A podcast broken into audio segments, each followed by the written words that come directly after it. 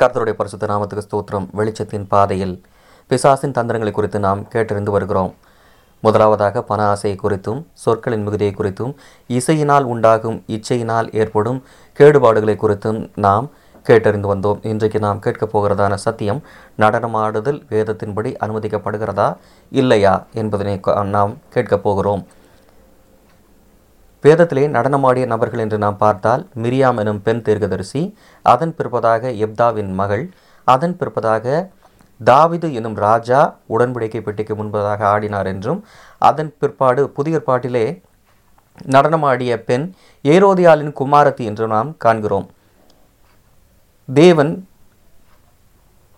இந்த பூமியிலே மனித ரூபத்திலே மனுஷனாய் இருக்கும்போது அவர் தேவாலயத்திலோ அல்லது வேறு எந்த இடத்திலோ யாரையும் நடனமாடி சொல்லவோ அல்லது அவர் நடனமாடியதாகவோ நாம் எந்த ஒரு இடத்திலும் வாசிக்கிறது இல்லை அவருடைய சீசர்களும் அவருடைய அவரை பின்பற்றி சென்றதான பெண்மணிகளும் யாரும் நடனமாடியதாய் நாம் கேள்விப்படுகிறதும் இல்லை. பிலிப்பு ஆனாலும் பேதுருவானாலும் அப்போஸ்தலனாகிய பவுலானாலும் யோவான் ஸ்நானகனாலும் அந்திரேயாவாகிலும் எந்த ஒரு சீஷராகிலும் எந்த ஒரு காலகட்டத்திலும் அவர்கள் பாடினார் என்- பாடினார்கள் என்று கேள்விப்படுகிறோம். ஆனால் ஆடினார்கள் என்று வேதத்திலே எந்த ஒரு எழுத்தும் எழுதப்படவில்லை. எனவே வேதத்தினோட வெளிச்சத்தின்படி நாம் பார்க்க போகனால் ஆடுகிறது அல்லது ஆடல் செய்கிறது தேவனுக்கு சித்தமல்லாத ஒன்று. எப்படி என்றால் மிரியாம் தீர்க்கதரிசியை எடுத்துக்கொள்வோம். அவள் தொழுநோயினால் குஷ்டரோகத்தினால் பாதிக்கப்பட்டு பாளையத்திற்கு புறம்பே ஏழு நாள் இருந்தால் என்று நாம் வாசிக்கிறோம். அது மோசைக்கு எதிரான முறுமுறுப்பாக இருந்தாலும் கூட அந்த பெண் தீர்க்கதரிசியும் ஆடலை தன்னுடைய பகுதியாக கொண்டிருந்தார் என்பதை நாம் நினைவில் கொண்ட கொள்ள வேண்டும். அதன் பிற்பதாக எப்தாவின் மகள் எப்தா போருக்கு போகிறதுக்கு முன்மா முன்னதாக தேவனோடு ஒரு உடன்படிக்கை செய்திருந்தார். தெய்வமே நான் இந்த போரிலே ஜெயமாய் திரும்பி வந்தால் என் வீட்டு வாசல்படியிலிருந்து என்னுடைய கண்களுக்கு எது அகப்படுகிறதோ முதலாவது அதை நான் உமக்கு தகன பலியாக பலியிடுவேன் என்று சொல்லுகிறார். தேவனுக்கு முன்பாக இப்படி ஒரு உடன்படிக்கை செய்துவிட்டு அவர் போகிறார். அந்த யுத்தத்திலே அவர் ஜெயித்து வரும்போது தன்னுடைய ஒரே மகள் அவருக்கு வேற ஒரு குழந்தைகள் இல்லை குமாரத்திகள் இல்லை ஒரு குமாரர்கள் இல்லை. தன்னுடைய ஒரே குழந்தையை பலியிடும்படியாய் அவருக்கு காரியம் சம்பவித்தது. ஏன்? நடனத்தினால் ஏற்பட்ட விளைவு. அதன் பிற்பதாக நாம் என்ன காரியம் பார்க்குறோம்?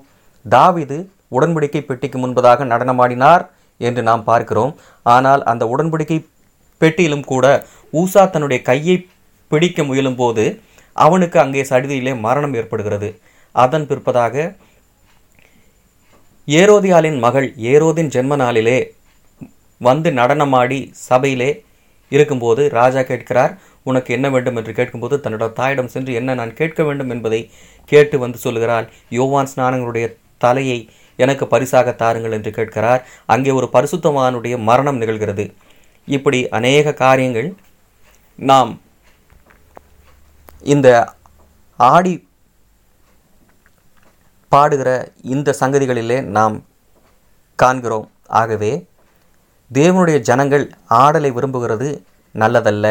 ஆடல் பாடல் சத்தம் எனக்கு கேட்கிறது என்று தேவன் கண்மலையிலிருந்து மோசையை நோக்கி சொல்லுகிறார். ஆனால் அங்கே அவர்கள் ஆடல் பாடல் செய்து கொண்டிருக்கும் போது அங்கே ஒரு பொன் கன்று குட்டி வந்தது. விக்கிரக வணக்கத்தை செய்தார்கள். விக்கிரக வணக்கத்தை செய்ததனால் ஏறக்குறைய ஒரு லட்சம் பேருக்கு மேல் அன்றைக்கு இறந்தார்கள் என்று நாம் பார்க்கிறோம். புசிக்கவும் குடிக்கவும் உட்கார்ந்து விளையாடவும் எழுந்தார்கள் என்று வேதத்திலே எழுதப்படுகிறது.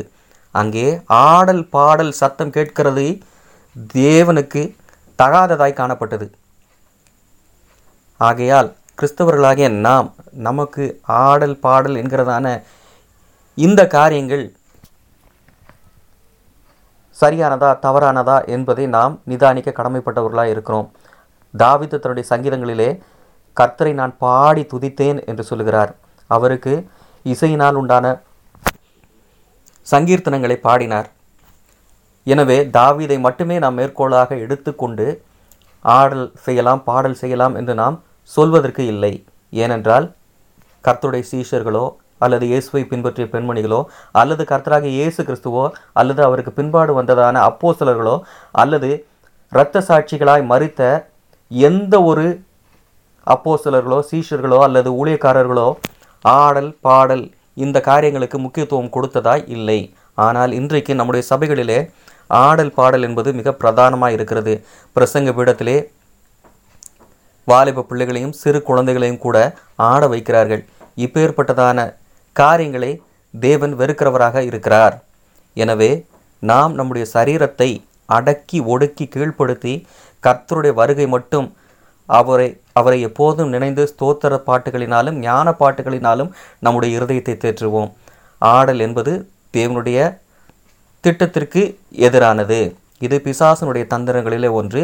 இந்த தந்திரங்களிலிருந்து நீங்கள் விலக வேண்டும். இது கேட்பதற்கு மிக கடினமான சத்தியமாக இருந்தாலும் சத்தியம் சத்தியமே. ஆகையால் இந்த மாதிரி காரியங்களுக்கு உங்களுடைய பிள்ளைகளையும் விசுவாச குழந்தைகளையும் நீங்கள் விளக்கி அவர்களை மீட்கும்படியாய் தாழ்மையோடு கேட்டுக்கொள்கிறோம். கர்த்த தாமே இந்த வசனங்களால் நம்மை திடப்பட்டு திடப்படுத்துவாராக. கர்த்தருடைய பரிசுத்த நாமத்துக்கு ஸ்தோத்திரம்.